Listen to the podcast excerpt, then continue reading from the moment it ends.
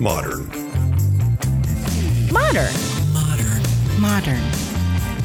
We're prepping for a voyage. Modern. The force of an old fashioned equals whiskey mass times bitters acceleration. Why don't you make that a double? Modern Bar Cart. What's shaking, cocktail fans? Welcome to episode 135 of the Modern Bar Cart podcast. I'm your host, Modern Bar Cart CEO Eric Kozlik. Thanks for joining me for this interview episode where we track down the best and brightest minds in the spirits and cocktail world so that we can share their secrets with you. This time around, we have an extremely special treat for you. During my recent West Coast road trip, I was able to grab some time with master distiller Lance Winters of St. George Spirits, based right by the bay in Alameda, California. Some of our East Coast listeners may be familiar with St. George from their line of excellent gins that have been available on more and more liquor store shelves lately. But you may be surprised to learn, if you're one of those East Coast folks, about their incredible work with fruit eau de vie and whiskey, which is where this brand really has its roots. During this interview with Lance, I refer to St. George as the Forrest Gump of the craft spirit space. They were there at the beginning, in fact, they were the first distillery to open in the US since Prohibition. And there are a lot of key moments in the evolution of the booze industry, whether you're talking about spirits or cocktails, where you'd look around and there was St. George. We cover a lot of these incredible stories in this episode, and we do a tasting of four key products in the St. George portfolio so you can get a sense of what they're all about from a flavor perspective. But first, let's do what we always do and give you the chance to make yourself a drink. This episode's featured cocktail is the classic tuxedo. This cocktail is something I've been playing around with as actually a way to get to know St. George's various gin expressions, their terroir, locavore, and high rye gin in particular, all of which are very different and special. To make the tuxedo cocktail, which is a riff on the martini, you'll need two ounces of gin, one ounce of Fino sherry, which is a dry style of sherry, and several dashes of our embitterment orange bitters. Just like a classic martini, you combine all these ingredients in a mixing glass with ice, stir for about 15 to 20 seconds, and then strain into a chilled cocktail glass and garnish with a citrus twist.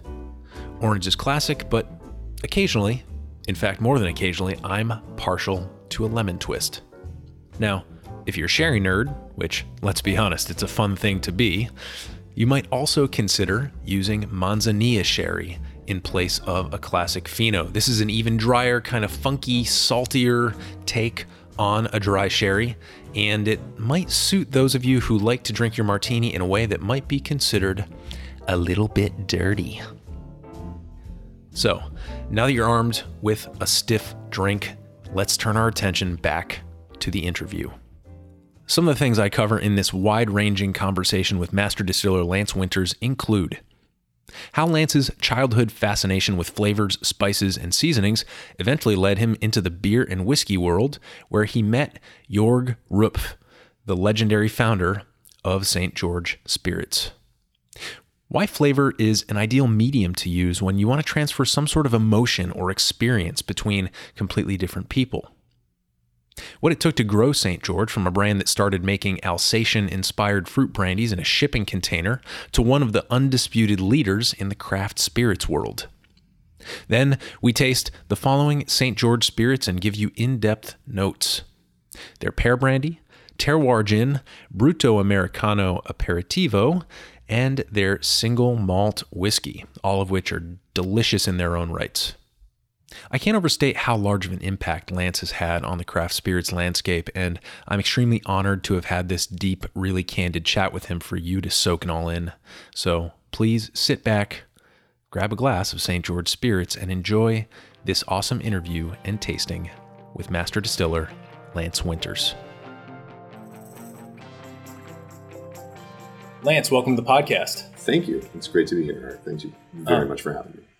Can you introduce yourself in brief? Because I know you've got a you've got a lot of accolades under your belt and a lot of spirits that you're kind of responsible for. But I just want to get the, the general overview of Lance Winters. Super brief, super easy. Lance Winters, that's me, uh, master distiller here at St. George Spirits. Um, been here for 24 years, and uh, yeah, that's that's as brief as I'm going to go, and I'll go super brief on that, and we can dig in. Nice, yeah, let's do that. I want to start with um, the meals you had when you were growing up. Um, I did your mom enjoy cooking? um, I have to be really careful because uh, the last time I had a conversation about this, my mom ended up reading about it on the internet. Um, Christmas this year was really rough because uh, hopefully my mom won't hear this. Uh, I think podcasts are sort of out of her forte when it comes to technology. So no, my mom did not enjoy cooking. I, let me let me give the caveat that there were a few dishes that my mom made that we love to eat. Uh, party chicken, uh, which was a classic '70s style where you just took a bunch of chicken, threw it into a casserole dish with a mixture of apricot preserves, Russian dressing, and uh, Lipton onion soup mix and and baked it at like 350 until it was rubbery. Uh, and because it was nice and sweet, we loved it. Uh, but no, my mom did not like cooking, and so most of the time, didn't have a lot of enjoyable meals. Um, my grandmother liked to cook, um, and so we had some some good ones there. But at home, if I wanted to eat something that I really liked, I ended up having to make it myself. Yeah, and how did that influence the way you came to flavor? Um, well, so my my upbringing was one where um, the spices that we had in our spice cabinet are still in my mom's spice cabinet. Uh, you, you know the the old package of the savory seasoning that's got the turkey on it, like it's a it's a four color process label. Um, that's there still, man. This thing is a, a relic of the of the late 60s, early 70s. Um, so there wasn't a lot of seasoning used in food, and I fell in love with seasonings, with spices. As soon as I, let me backtrack. I grew up in Fremont. Uh, it's the south part of the bay, south part of the East Bay. Uh, it's taken me years of therapy to just come out and say Fremont. I used to say, you know, I don't know, we're, we're just north of San Jose. Um, it wasn't a special place. There wasn't a lot going on but as soon as I started to experience flavors from other places and spices, I just got really, really excited uh, to the point that um, after going to a couple of really good Chinese restaurants in San Francisco, um, I asked for a wok for my birthday when I was 13. I still have my wok. It is it is jet black, well seasoned, beautiful thing. But um, it it taught me to really love interesting combinations of flavors. Uh, it taught me to, and I think some of it might have been innate, where as soon as I had a flavor like that, I wanted to dissect it. But before you could dissect something like that, that's so, um, I'm trying to think of the word for it. It's it's um, it's a it's a thing that you it's intangible really when you don't know what those flavors are coming from. So you have to study all those colors that are in the foods to really be able to pick them apart. Um, and so I would slowly do that as I'm learning about these different seasonings and learning which ones are present in different dishes. Fell in love with that whole idea. Um, for a long time, what I wanted to be was a chef. And I, I, loved cooking food at home. I loved cooking food for friends, for, for, for anybody that would sit down and eat the food that I was making. But I realized once I saw inside a kitchen, you have to be batshit crazy to work in a kitchen. Uh, it is high stress, high pressure. Uh, everybody's jumping around like crazy. You're working at somebody else's pace, and I don't like working at somebody else's pace. So um, I never became a chef. I still love to cook, but never became a chef. Um, what I did realize uh, years later, once uh, while I was in the Navy, I, I joined the Navy uh, looking for direction in my life. Um, and towards the end of my time in the Navy, when I was back on shore duty, um, a friend of mine introduced me to making beer. And suddenly it's like, okay, here's a place where you can play with flavors. Here's a place where there are a lot of traditions that have been around for centuries and they're waiting to be broken. And they're waiting. And when you when you break a tradition, you're starting a new tradition if, if what you've done is valid. And so I started playing around with beers and trying to trying to assert my personality over certain beers. Um, and it was great because I could make something when I had free time and it could sit somewhere. It could sit in the fridge. And then when friends had come over, I'd pop a beer open and be able to give them something that I made, but it was at my own pace. So that was that was a pretty lovely thing. And it sounds like when you gave them that beer that you made, you kind of got to watch them go through that process that you were explaining earlier, where it's like you got to get lost in something before you can figure it out. So I'm, I'm, I'm getting goosebumps because uh, you're you're pulling you're pulling thoughts right out of my head. Uh, and I think that I think that there's something to your humanities background that you can credit with this. I'm serious. Um, I I think that when anything that's been commoditized is done right, when you pour your heart into it, people can pick that up. Um, it- not to not to get all like water for chocolate on it, but it's like there's emotional resonance, emotional valence to these things that we do, and and hopefully, if I've done it well in a beer, in a spirit, in something like that, people can pick up exactly what I'm trying to do. Um, to me, art is a method of conveying emotion from one human being to another, whether it's through painting, through poetry, through through interpretive dance. Don't even ask me to do that one. Uh, anything like that, you're taking a feeling that you've got, you're putting it into this medium that has no emotion of its own and no place to hold emotion. You're transferring that emotional content to another human being, and hopefully they're picking it up. And if they're not picking it up exactly the way that, that you put it down, there's still value to it because you're you're causing some sort of feelings for them. Uh, so it's it's sort of a it's a magical transference that takes place. Yeah. Not to get all woo. This is not just California. It's, No. uh, this is real. No, it's not woo at all. Uh, Robert Frost has this famous essay called "The Shape a Poem Makes" or "The Figure a Poem Makes." Okay. and he says that basically to paraphrase like what happens when, when you read a successful poem is that there's this sense of transport like like you have suddenly appeared somewhere that you never knew you had forgotten or never knew that you were about to remember Yeah. something to that extent and it's that sense of transport the universal by way of the particulars and i guess for the purposes of what we're talking about here the universal by way of the particles right the flavor molecules that, that you're um, you're coaxing, you're engineering, um, whether you're talking about fermentation or distillation. Um, so yeah, I think I think you and I are very much on the same page about um, you know the art of basically evoking a reaction through flavor. Um, so let's get back a little bit to the bio. Uh, take folks through the process that took you from a, a home brewer to um, your initial kind of interaction with the founder of St. George. Okay. So, um, as I was getting out of the Navy, I was looking for some way to, to take brewing from my kitchen to uh, to actually making a living doing it, and was able to finagle a job at a small brew pub in Fremont, um, and uh, and then to another one in Hayward, where I was able to to get my hands into the the brewing process.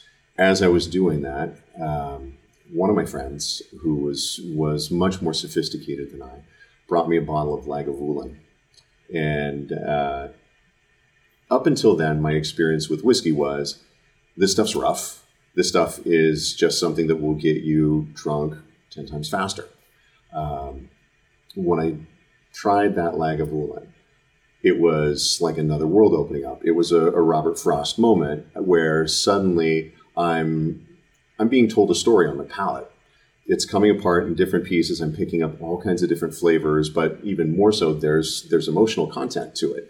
I'm like, this is incredible. I never knew that this is what spirits were about, and I started wanting to learn more and more about whiskey and whiskey production. And one of the first things that I learned was that the first step to making whiskey is brewing a beer, and then you distill it, and then you barrel age it, and that's that's the the most basic sense of it. Um, and once I realized that, I set about to setting up a still in my garage. Um, kids, don't try this at home. It is against federal law. I believe that I'm past some sort of statute of limitations, so I'm comfortable saying it right now. Uh, but I set up a 25 gallon pot still in my garage and would bring a couple kegs of beer home every week and distill them to see what different profiles I would get from from different beer washes, um, and was loving doing that. Was also terrified anytime somebody knocked on my door that it was the feds. So I realized that what I wanted to do was legitimize this. So I took a bottle of some of my homemade hooch, and uh, I had heard about Jorg Rupf, the founder of St. George Spirits, but, um, through through various uh, media outlets, and I knew that he was in Alameda. I was in Fremont back in those days, 25 minute drive, and so I hopped in my car with a bottle, showed up, introduced myself, and uh, my timing was incredibly lucky. Bill Mansart, the gentleman who was running the, the stills for Jorg, he'd been doing so, I think, probably for over 10 years at that point. Um, he was ready to retire. And Jorg said, well, let's, let's, first he tried the whiskey. And uh, his, his pronouncement on it was that it was inoffensive. Um, and I was heartbroken but uh, but at the same time, I was happy because he said, "We'll try you out for a month and see what happens." I went back to the brew pub the next day. I quit my job, and I said, "If this doesn't work out, I'll figure out some other way to get into distilling." Here I am, 25, 24 years later. Um, so uh, it all worked out. But what was what was great was that Jorg's way of bringing me in. He said, "He said, great. You want to make whiskey? That's fantastic." He Mr. Miyagi the whole thing. He's like, great, go distill those cherries. Now go distill those raspberries. Go distill those pears. And what that did was it really taught a love for distillation in all its forms. If you go in focused just on one thing, I think you miss out on a lot of a lot of latitude. I think as as Americans, we like to be able to to go in different directions. We like to innovate. Uh, and uh, diving right into whiskey with only whiskey as as a reference point it's far too self-referential. And so we'd end up making something that's far too much like something somebody else has already made. So teaching me to love distillation first before before we started making whiskey was one of the most brilliant things. Yeah, can you talk a little bit more about Jorg and um, you know obviously with some of these bottles lined up here that, that we're going to taste in a few moments here, like you know you're, you're kind of a, a driving force, um, but but he seems to be almost this mythic figure, uh, and and even just the way you're describing the Mr. Miyagiing of Yeah. the process. I, I just I, I want our listeners, many of whom are on the East Coast, to, to be able to appreciate what he gave to the craft spirit scene. So, um, God, there's so much to say. Uh, first of all, he is like a mythic character uh, in as much as he's um, incredibly intelligent, uh, master of multiple languages, uh, incredible tennis player, great golfer, uh, concert violinist, um, classic classic gentleman, uh, and uh, and was during the during the the first 15 years that I was here more of a father figure than a boss. I mean, just really kind and generous, incredible human being. To the rest of the world, um, he was the person who was crazy enough to start a small distillery when when the laws changed, allowing that sort of thing to happen. He was the very first person to start a small distillery in the United States since Prohibition um, it was a daunting task because all the distribution models were based on these products that everybody knew and knew really well, and and very few distributors would want to carry something like a fruit brandy made in in at that time uh, Emeryville, California, in a 20 foot by 20 foot crate essentially. But Jorg was driven. These are spirits that, even though there's no market for it, in, or there was no market for it in the United States at the time, there was a reason for it to exist. You take a pear, a raspberry, a cherry, when they're at their peak of ripeness, there's something really beautiful about them. And distilling them and taking those characteristics that you truly love and putting those into a bottle so that you can deliver that to a glass so somebody else understands what you're feeling when you first grab one of those pieces of fruit, that's a magical thing. And he wanted to be able to do that. Um, and he did. And he was like an indie filmmaker. He was critically acclaimed. Uh, we have letters from the early days of St. George Spirits from uh, from people like Julia Child, who were saying this is the some of the best eau de vie I've had in my whole life, and I used to love drinking eau de vie when I was in France, and and great reviews, things like that. And then there was no actual box office success. Uh, Ninety percent of what we were making back then, we were selling to Germany, Austria, and Switzerland because nobody here in the states knew what to do with the stuff. The only people in the states that were drinking it were people who had visited those places, enjoyed it, and wanted to be able to be transported back to their vacations Right. in in Europe. Um, but he's, in addition to being uh, intelligent, uh, polymath, polyglot, incredible guy, uh, he's a German and a Taurus, which makes him double stubborn. Uh, and so he just stuck with it. Uh, he was happy just being able to make these products and, and doing his thing. So he stuck with it and uh, was still in business by the time I showed up on the doorstep. Um, the the story starts to shift at that point. We started laying down barrels of whiskey once we figured out exactly what mash bill we wanted for that whiskey. Um, and then, so during that time, making brandy from pears, raspberries, cherries, doing a little bit of grappa for some wineries, uh, and then spending some time doing whiskey. There's still seven, eight months of the year where there's nothing going on. We do a little bit of bottling. Uh, I'd stick around to be able to ship stuff out, but as much as possible, I'd go out into the market with uh, with our distributor sales team. And as I went out into the market, I'm seeing this massive proliferation of flavored vodkas. By and large, they were all terrible. I would I'd, I'd see them all over the bar. I'd see them all over the the cocktail lists, and I'd be like, "Can I try one of these?" And I try one. I won't name any brand names, but I try one that that purported to be an orange flavored vodka. The first thing I got in the nose was poorly distilled ethanol. The next thing I got was a chemical approximation of a piece of fruit. On the palate, similar story. And I thought, this is amazing. These things are selling like crazy. People are drinking them like crazy. We're making these fruit brandies that smell and taste just like the fruit on the label. We're making a promise that we're delivering. They're making a promise that they're not. And I came back to Jorg and I said, the only difference here is the language that they're speaking. They're speaking vodka, we're speaking eau de vie. And I said, what if we did a vodka? And so that's when we started thinking about doing a vodka. That's the gestation of Hangar One, um, which changed the shape of everything that we did. Uh, it, it put us in front of a lot more people. Uh, vie has changed dramatically since then, but there was no way that we could have done that just on vie. Um, and uh, and the Hangar One just really took off. It catapulted us in front of a lot of people. Right. And still right next door. Still, yeah, now it's yeah, now they're next door. So, Yeah. um, but uh, yeah, so we we it's a brand that we sold.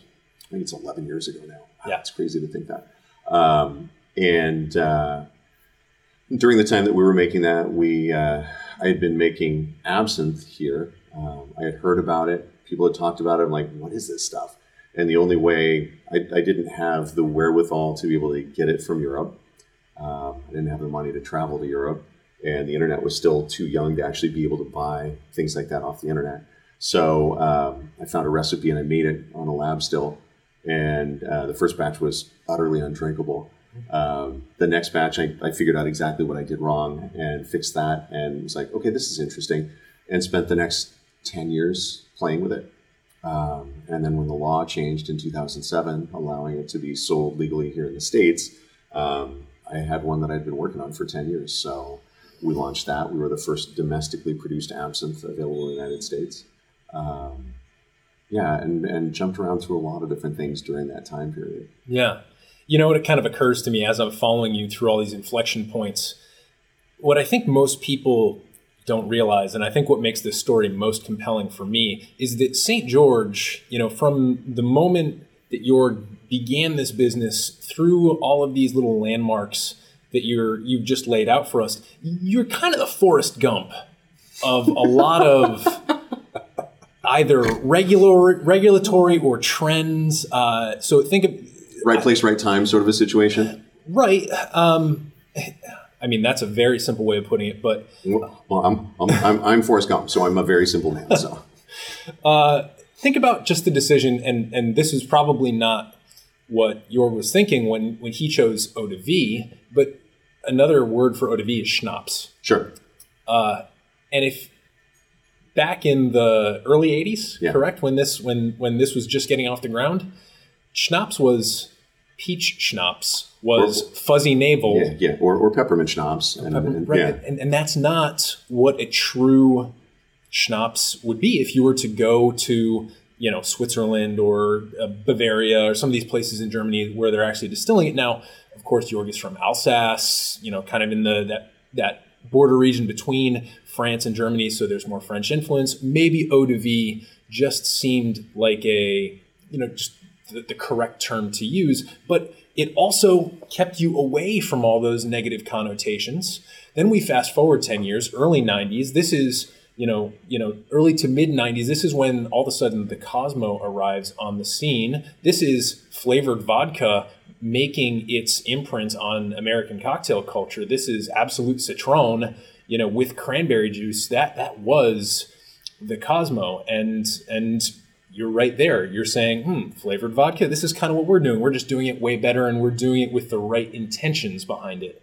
Um, and then you know, up through the, the legalization of absinthe, you'd been working on it for ten years, which is like, you know, an insane head start on anything. yeah. Um, so it's it's just it's it's really cool to to hear all these little stories because I think that when people in my DC market go into a good liquor store and they walk over the gin uh, shelves and they see the high rye, the botanivore, and the locavore gin, they say, "Ah, sweet, new gins." That's they don't realize the rest of the iceberg that is underwater that that brought those to the East Coast so that they can say, "Hey, cool, a new gin." it's a, it's a difficult thing. There's a you know uh, first of all, as as Americans, we're um, we've got a short attention span most of the time, and we don't want to have to learn about something. It's one of the reasons that marketing companies are just they win at, at everything because they find these great, comfortable little sound bites to be able to describe things and. It's one of the reasons that I've never done well, uh, like like going out to a club and trying to meet women because I don't have the short pickup line. It's like you need to take the time to get to know me. That's just the way it is, and uh, and so it's the same way with us as a as a distillery. The hopefully the more you get to know about us, the deeper you can appreciate what it is we do. But I think that I think that you're spot on with something with the comment about intentionality. Um, it's one of the things that I believe sets St. George Spirits apart from other distilleries.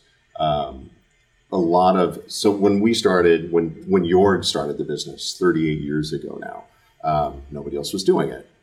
A little while after he started, Ansley Coale and Hubert Germain Robin started Germain Robin, um, and uh, Great California brandy. it some it, I, I would even take away the qualifier California. I think Hubert made some of the best brandies in the world. Sure. They're incredible.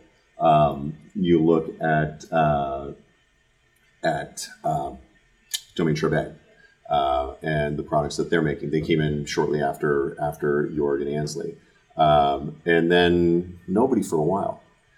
And it took a long time for other people to, to catch on with it. But I think what ended up happening, a lot of a lot of brewers realized that there wasn't a whole lot farther they could go with their craft, and they realized that hey, this is something that we can do that's that's really interesting. A lot of unexplored territory, um, and suddenly, probably twenty years ago, we started to see uh, a, a big shift, a big acceleration into it. And as soon as that starts to happen, there are more people that see that this is a growth category.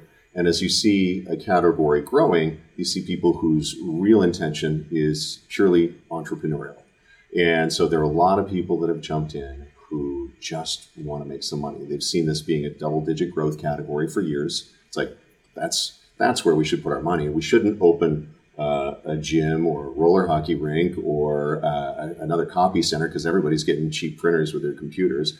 Let's open a distillery. And they don't have the intention of shifting the dialogue about a spirit. Um, you know, it's, it's one of the things that I talk about when I talk to people about gin.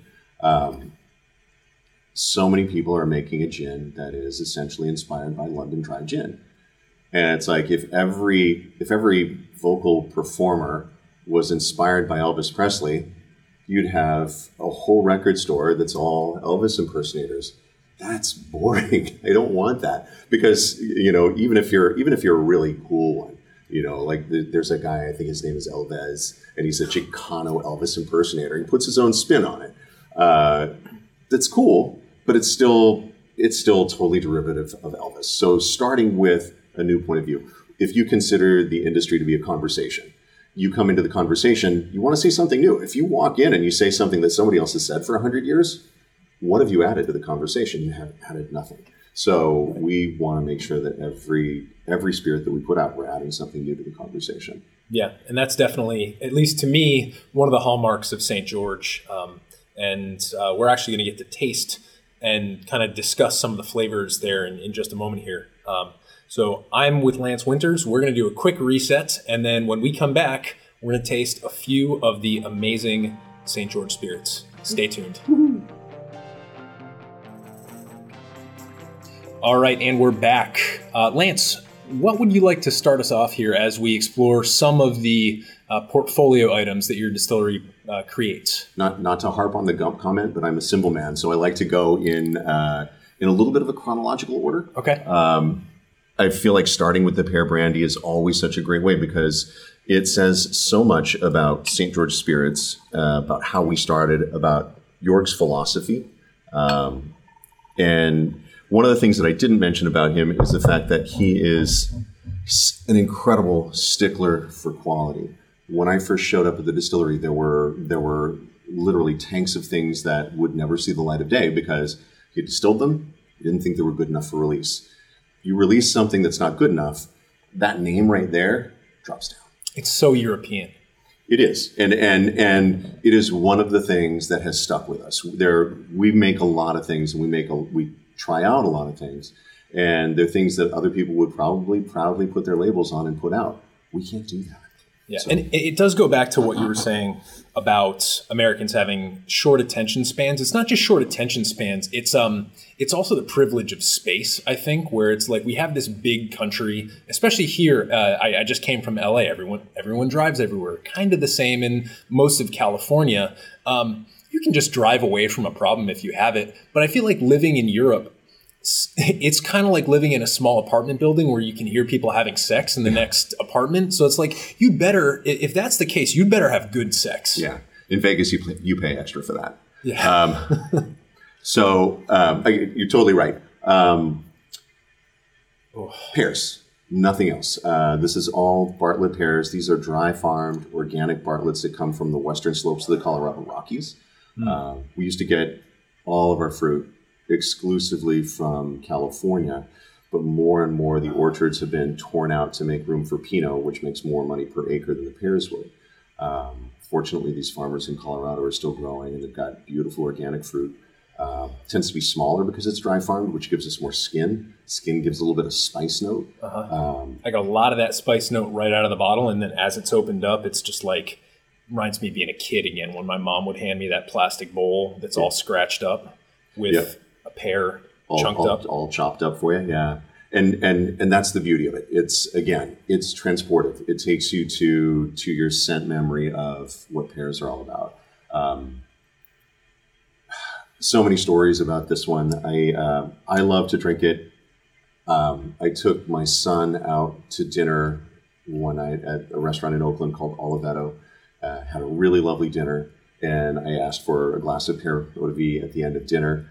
They brought it. I think at the time my son was probably six years old, and he said, "Can I try it?" I said, "No, you, you can't. You're too young." I said, "You can dip your finger in it." Dipped his finger in it, tasted it. I said, "What do you think?" He said, "It's really good." I said, "Well, what is it? What are you tasting?" And he said, "Peaches." I'm like, "Okay, that's that's good." And he said, "Wait a minute, it's pears." Like, if a six-year-old and I, I, I know, sorry, there are probably people who are listening to this. You let your six year old try alcohol? I, I did. Uh, and uh, if he can pick out the fruit in this, it's it's an easy thing. It's it's it's a win. It's it's so funny too because I think today in the market we tend to privilege complexity, uh, and man, there's there's something almost stupefying, like not stupefying in the in the like dumbing sense, but stupefying in the like it makes you stop and just really pause over it in a way that I don't really pause over other types of distillates sometimes. Yeah, and, um, if if I'm understanding the comment about it being a privilege thing, um, or putting my own take on that. Um, oftentimes, the vocabulary that we use to describe the things that we taste, like if we're tasting wine, and wine tends to be one of those things where um, you know I'm picking up tobacco and old shoe leather and things like that, and those are super valid. But you have there's there is a sense of privilege that comes with that. Um, and what I want to what I want to say to all of your listeners is that the guy who's the the the head sommelier somewhere who's picking that glass up and telling you about all those things, his palate is no better than yours. He's learned some words along the way. Trust your own palate. Your mm-hmm. palate is the product of millions of years of evolution, just like his. And and when you smell it and taste it, think about whatever your impressions are. There there were times that when Jorg and I would taste pear, think about how you would like if you were tasting flour. How would you describe flour? Well, it tastes sort of floury. It, it's hard to do it, Yeah. but if you dig down a little deeper, you can find descriptors. And as we're talking about pear brandy, we've got different batches that we're getting ready to put together uh, for a bottling. You know, well, this one's a little more steely than the other one. This one's a little warmer. This one's we even used shinier. This one tastes shinier to me.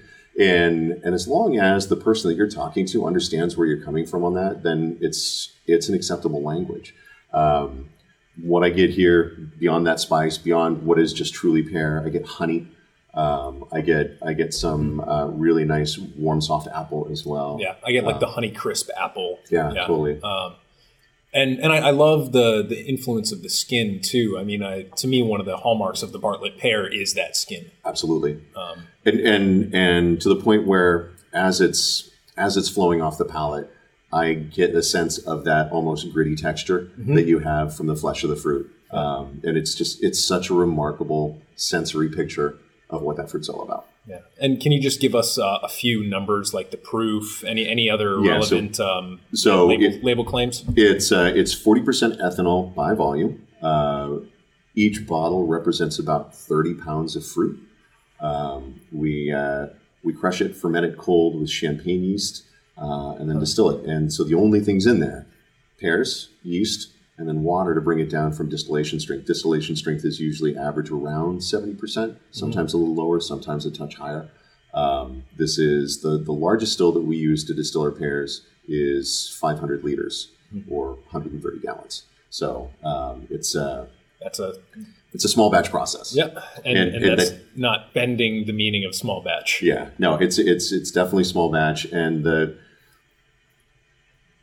who gives a shit? I mean, small batch. What does it? What does it even mean? It, it's important to us from the perspective that it gives us a certain ratio of copper contact.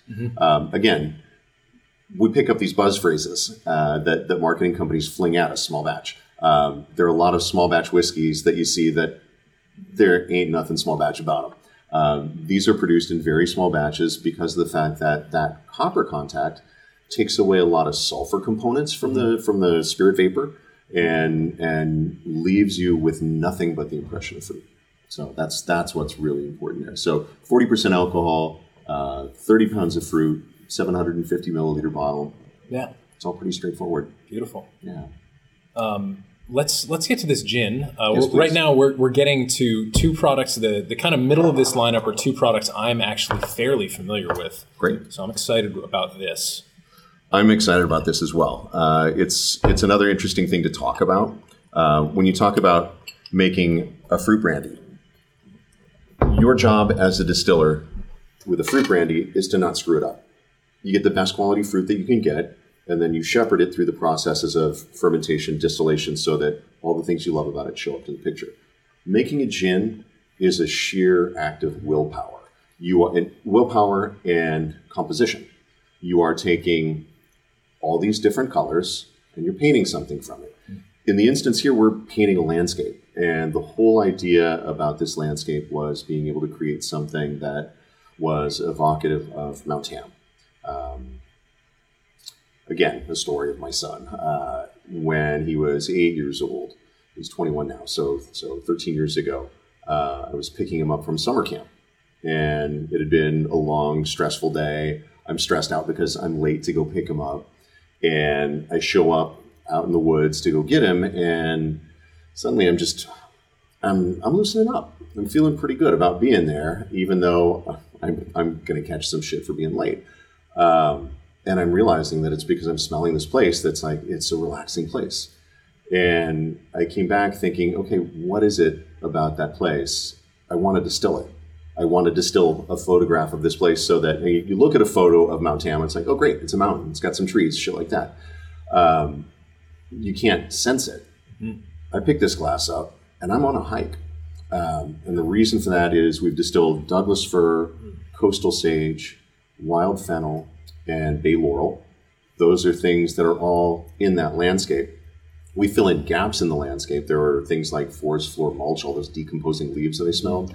Those are filled in by orris root and angelica root. They've got that, that great earth, yeah, Yeah. great earthy characteristics to both of those. Um, a dusty sunbaked trail, as you're walking up just like hard packed earth and dust is flying up, there's a sweet smell to that dust.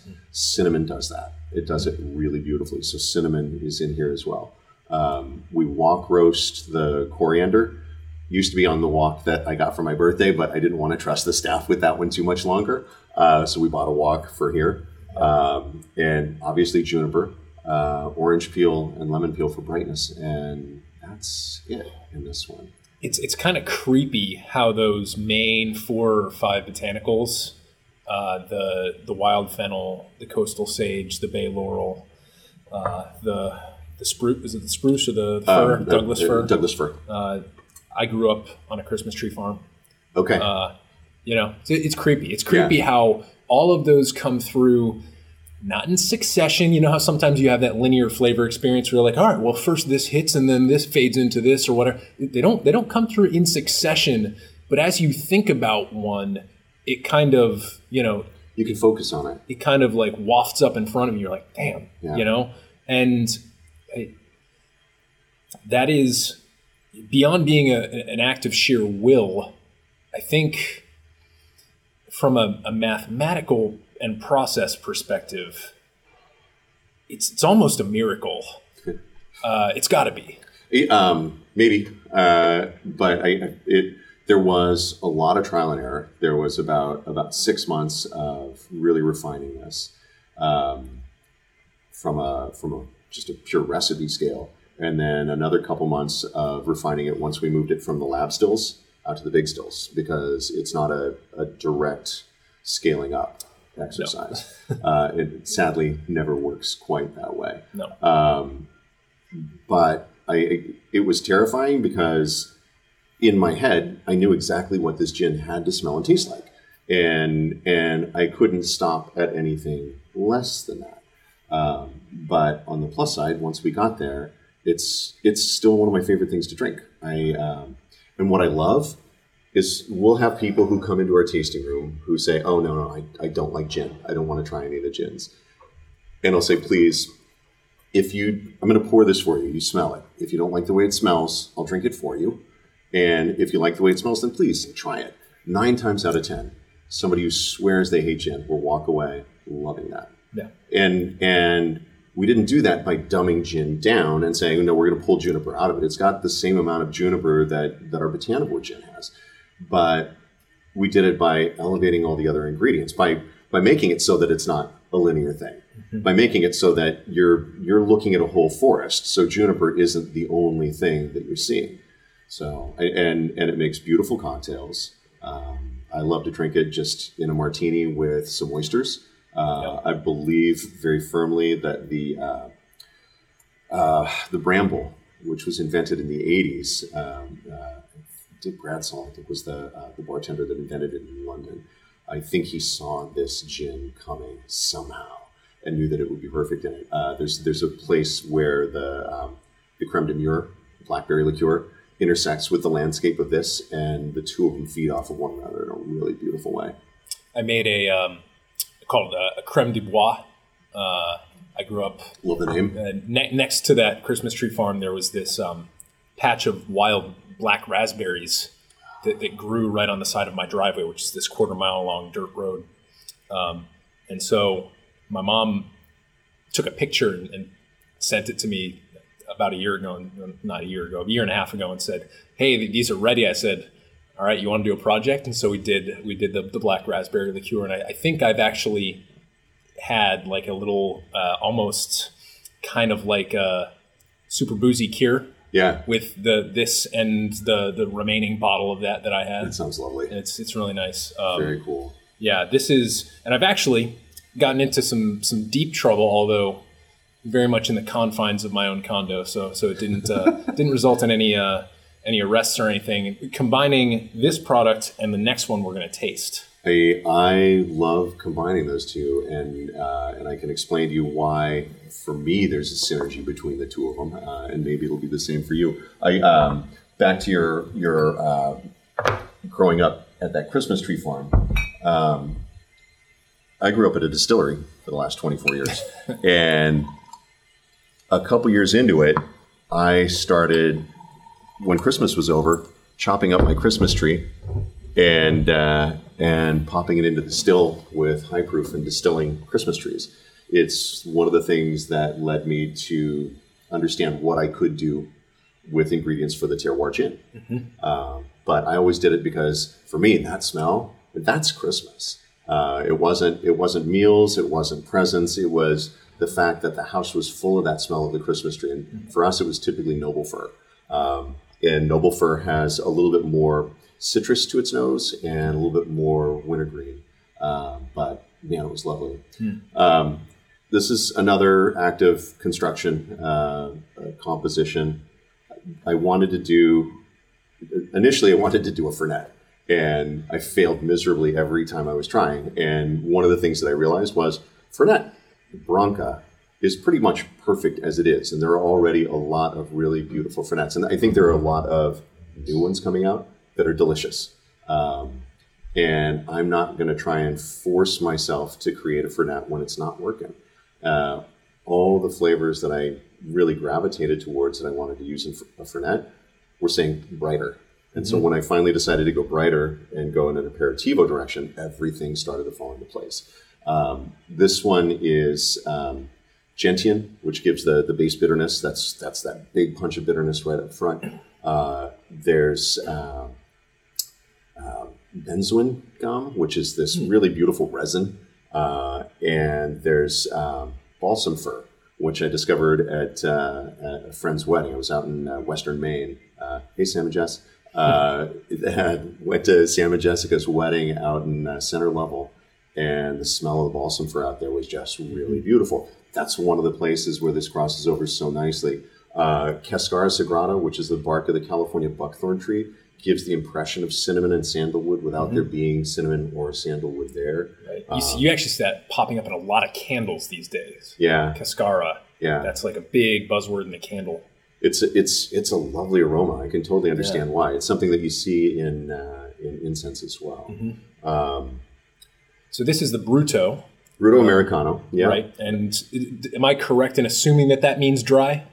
No, uh, I, I, I, I can see that. Uh, I was going more for um so in Italian, Bruto is ugly. Uh, so Ah. brutto Americano, ugly American. Um, this was conceived during an election year. Uh, so There you go. Uh, doesn't matter which side you fall on. We were all ugly Americans that year.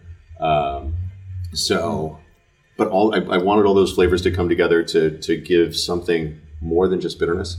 Uh, there's um, California Seville orange peel, pink peppercorn, uh, oolong tea, fresh uh, fresh ginger. Just this whole host of ingredients that that um, bitterness comes first, and then and then you get that that bright citrus in the finish. But I wanted to fill up the mid palate. I felt like Yeah. a lot of aperitivi just missed out on that mid palate contribution. So that was a that was a big place for for me to be able to play. What I think an aperitivo is, is a perfect place for you to, you know, uh, after having created this gin that is hyper local, in at least a manner of speaking, and creating eau de vie that at that point were, you know, probably being sourced all locally. You know, now you're working with some of these ingredients like oolong tea, um, you know, uh, like ginger that are that are just not local, and that very much kind of mirrors the history of aperitivi and, and why the Italians were the first to kind of corner the market on it because they had all the trade spice routes. trade. Yeah. Yeah, absolutely. So it, it kind of, you know, th- there's a there's a, a great logic to to the way that you know I, I see this progressing, and I, to me, sometimes when I think about innovation, um, you hear especially entrepreneurs saying, "All right, well, we're gonna uh, jump off a cliff and build the plane on the way down." Um, there's an anxiety that comes with innovation sometimes, and there's a, you know, kind of like driving through the fog, and you know all you can see is you know ten feet in front of you. Uh, but I think if you can find a compelling enough logic to to kind of ground that, it it kind of justifies the process a little bit, I think. And and it's it's really nice to sit here and talk with you because you know I'm familiar with the products, I'm familiar with how they work at a, at a flavor level, but it, it's great to hear um, the background for it, and it, it's uh, it's makes it even more compelling to me if that makes any sense. Awesome. Yeah, totally does. Thank Yeah. you. Yeah. I appreciate that. And it, it's it's probably the first time in, in many years anybody's ever said that, that we're logical in any way at St. George. So um, I'm, I'm going to make Ellie listen to this twice. good. Good. Ellie, Ellie's my wife, just in case. Um, so this is this is fun because we're um, we're now finishing our spirits tasting on what it was that brought me here to St. George Spirits. Yes. Um, this is our single malt. This is the 19th bottling of our single malt, malt uh, hence the name Lot 19. Um, one of the things that that I thought about when we first started making whiskey was that whiskeys are whiskeys are made from pale malted barley. It's either peat smoked, not peat smoked, or some combination of the two. That's what single malts were. Um, but as an eau de vie distiller, which I became before I became a whiskey distiller, um, I realized that an eau de vie can be incredibly flavorful and layered and beautiful as it flows from the still, not just from you know, barrel aging. Um, and I thought, how do you do that with a whiskey? Well, you do that by using grains that are sm- uh, that are roasted a little bit more heavily. So this is two row pale. It's crystal malt, which is the the sort of caramelized version of malted barley that you that you would see going into an amber beer. Uh, gives that amber color, gives that great malty sweetness, um, gives some toasted nut character to it as well. Chocolate malt and black patent malt, the things that would go into a porter, a stout, or brown ale, um, that give the cocoa, coffee, and sort of metallic tones. Um, and then uh, a malt that's called Bamberg malt that's smoked in Germany uh, in a town called Bamberg over uh, over alder and beechwood. Totally different smoke profile.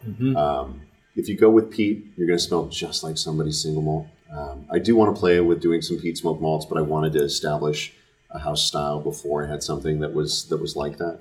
Um, this whiskey says more about us than it says about whiskey. It says that we like our whiskeys a little on the sweet side. Uh, this is all about chocolate, roasted hazelnut, maybe some pine nut, um, big smack of cocoa.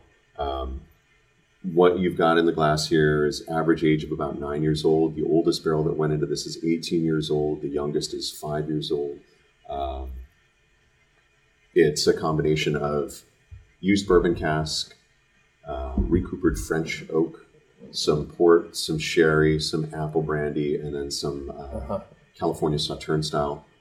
Yeah. So this is a very, uh, I guess, blend blending intensive product, right? It is, and um, it's it's a very very carefully selected number of barrels that go into it, um, and I can't take any credit for the selection of barrels. I can take some credit for shaping some of our, our aging profile, but Dave Smith, who's second in command here, he's head distiller now. Um, he's got an amazing patience and genius for figuring out which barrels should go together. And the lot 19 of our lot series, people ask, you know, is, are, are you guys striving for consistency in your releases of whiskey? No, we're striving for what can we do that's the absolute best from what we've got in barrel stock right now. And this is absolute best of everything that he's ever done. So I'm, Yeah. yeah, can't say enough in in favor of Dave's abilities. On the nose, I was I was a little confused at first because I, I didn't realize all the different cask finishes that went into this, and I was like, oh, is this is this plummy? Is this you know what, what's the fruit on here? So just hearing the the the, Saut- the California Sauterne, the apple brandy, I was like, all right, I'm not my, I'm not broken. Like Yeah, no, not at all. It's uh, it and it does require some thought realignment, you know. But that's that's what I want. I, I I don't want to make this super easy. I want it to be enjoyable, but I want you to think, okay, what what's going on here? So the um, the California Sauterne barrels, um, they give you're I mean, you're picking up stone fruit from that. Uh, it's a it's nectarine, but they also give a little bit of rose geranium, and it's just they're such beautiful barrels. I feel like most people who are familiar with Scotch whiskey as synonymous with single malt would not identify this as a, a single malt, perhaps. Um, do you have any thoughts on the American single malt category? Um, I have a ton of thoughts. It's probably it's probably one of the places where um, I would butt heads with more people than not. Um, there are a lot of people that feel the need to establish regulations for that category, um, and my question to them is why. I, what you should really be pushing for is just pure transparency on a label. You don't need to have a category. Um, I think that they want to be able to have separate shelf space from other products. And I get that just purely from uh, an economics perspective, a marketing perspective. But if that's driving what you're calling something, you might want to rethink that. I believe that there can be uh, a thoughtfully laid out American single malt category.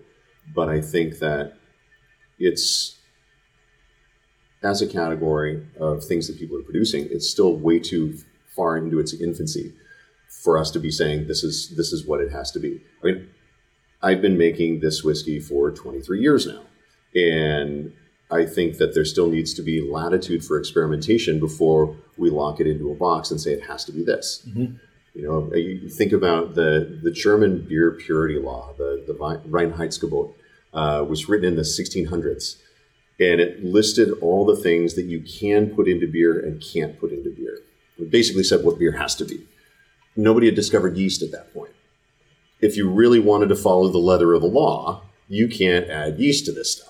And and it's like no you need to wait until you understand more about this before before you really confine it. It's probably i'm probably not putting it as best as i possibly can but i think that i think that there needs to be a lot more latitude for for interpretation for personal interpretation. Otherwise it's like it's just a geographic designation for something that's already done in scotland.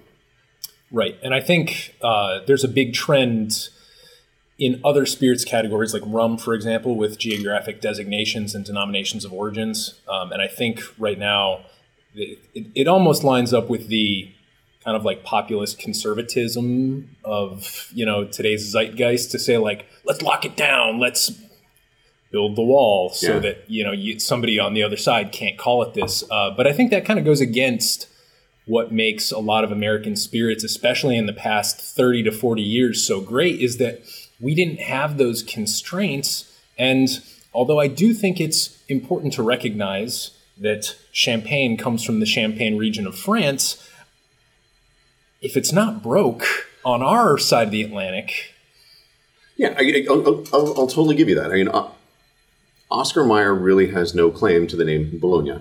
Uh, it, it, it is a far cry from what you would get for, at a really, really great deli in Italy.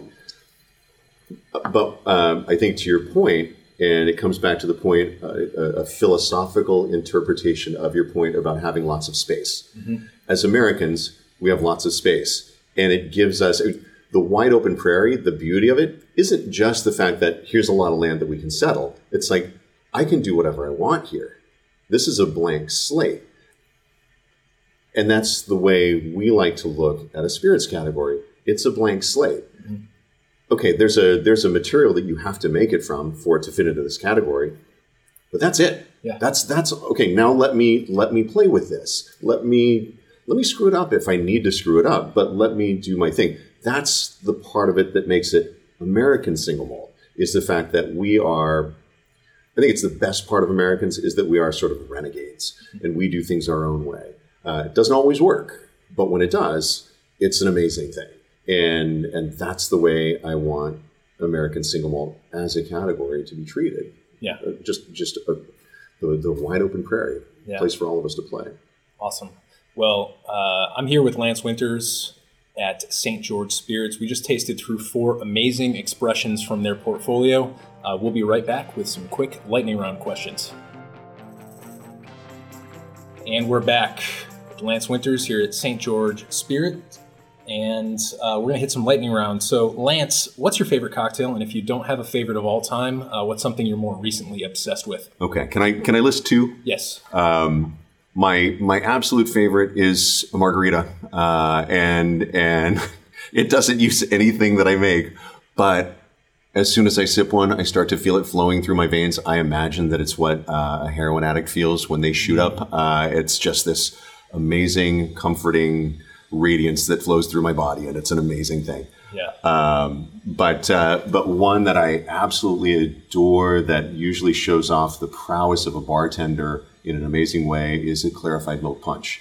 And what's great about that is that you can use so many different types of spirits to make a really good clarified milk punch.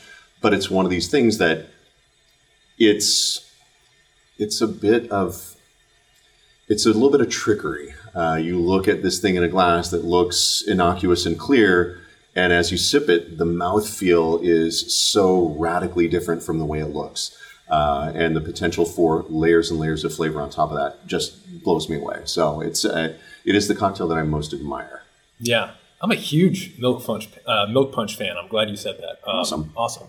If you were a cocktail ingredient, what would you be and why? I would be a Luxardo cherry uh, uh, because uh, it's an aspirational goal. Uh, the Luxardo cherry, I believe, is probably one of the most amazing things. And again, to talk about how how certain industrial processes have taken really, really awful thing, really wonderful things and turned them out in an awful way. The the radioactive pink cherries that we often see in cocktails have nothing to do with a true true cherry.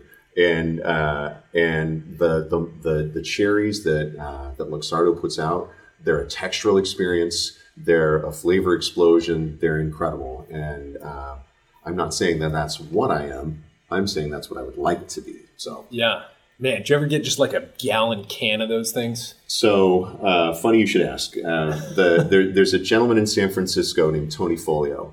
He's uh, he's an industry veteran. Um, I don't want to even say how many years he's been at it. He doesn't look like it. Uh, he, he, he's young and spry, but he's been at this for a very long time. And he is the importer of Luxardo cherries. And I mentioned to him one day my love for Luxardo cherries. Three days later, there were 50 pounds of Luxardo cherries here at the distillery it was simultaneously one of the best and worst experiences of my life. I uh, my blood sugar level spiked off the charts. Uh, I made Luxardo cherry ice cream, uh, which, by the way, do it. Uh, I don't have a recipe. I winged it. That's what I do. Um, I don't think you can fail. Uh, maybe you can add too much and it won't freeze because of the sugar content. Right, But right. um, but yeah, I so I had I, there was a box that had six of the big cans and then and then a metric shit ton of the jars. It was it was incredible. Uh, and and Tony, if you're listening, I, I, I still I, I still owe you. Thank yeah, you. that's amazing. If uh, you could have a cocktail with anybody in the world, past or present, who would it be? Where would you go? What would you drink? Just paint us a picture. So I um, it's gonna sound lame. I'd probably I would probably go and sit and drink Death in the Afternoons with Ernest Hemingway. Uh, and and as we drank more and more of them, challenge him to do stupid feats of, of physical activity uh, and see which one of us broke ourselves first. Um, I, I, I love a lot of his stories. Uh, I I'm not I'm not a crazy Hemingway fan like so many people can be, but uh, there's certain stories of his. I, I wanted to name a whiskey after one of his stories, "The Short Happy Life of Francis Macomber." Okay. Uh, if you're familiar with it, uh, it's it's an amazing story. If you're not, I go take 20 minutes and read it. Um, but uh, the other side of that is when we first got our label approved for absinthe. Uh, I brought a bottle of champagne to the distillery and made everybody death in the afternoon. So there's a special place in my heart for that cocktail. So being able to share one with with him and uh, and swap war stories with him would be a lot of fun. Absolutely, absolutely.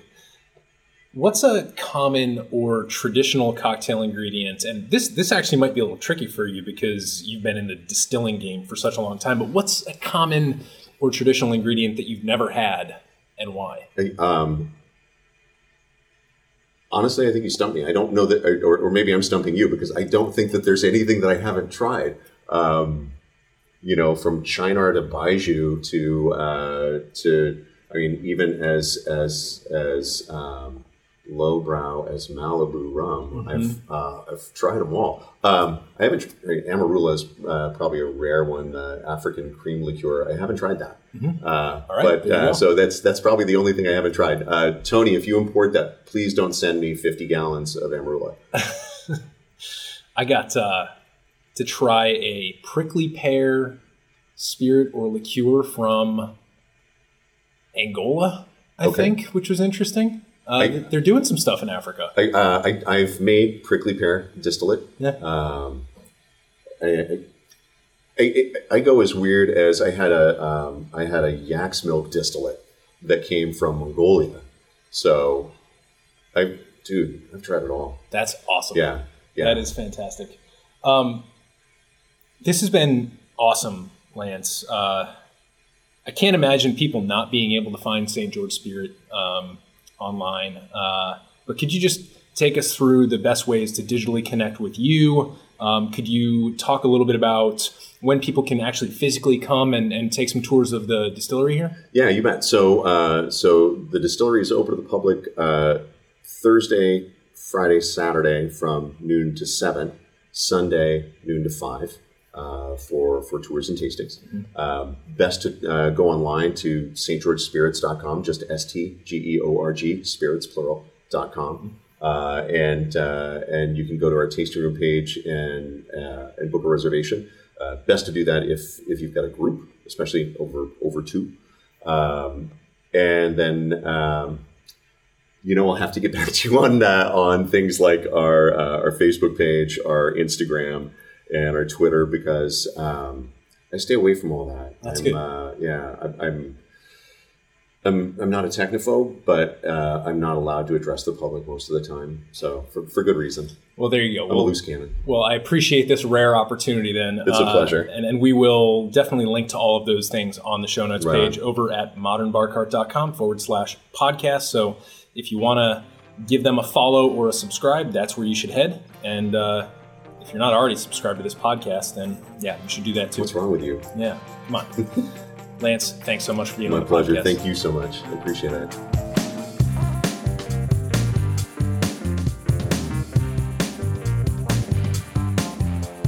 Hey, everybody, thanks for listening. If you enjoyed this episode, there's two big things you can do for us here at Modern Bar Cart. One would be to tell your friends and family if you think they'd enjoy listening to us talk about cocktails.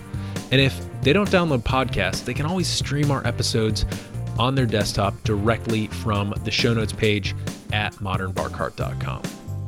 The other thing you can do to help would be to head on over to iTunes or wherever you download your podcasts and leave us a review. Five stars are great, but we're more interested in your feedback. And the beauty is, the more reviews we have, the easier it will be for other folks out there to learn about our show. We're trying to start cocktail revolution here, and by spreading the word, you're helping us fight the good fight. You can always reach us by emailing podcast at modernbarcart.com if you're looking for cocktail or bartending advice, or if you're a pro who would like to pull up a mic and be interviewed for all to hear. Also, definitely follow us on Instagram and Facebook at Modern Bar Cart for cocktail porn, recipes, and entertaining tips. And keep an eye out for new product releases and special offers, which are happening all the time. We love our listeners and we really enjoy giving you exclusive discounts and sneak peeks at our latest and greatest cocktail projects. This episode may be over, but for you, the mixological fun and adventures are just beginning. So remember, folks, drink responsibly and experiment boldly.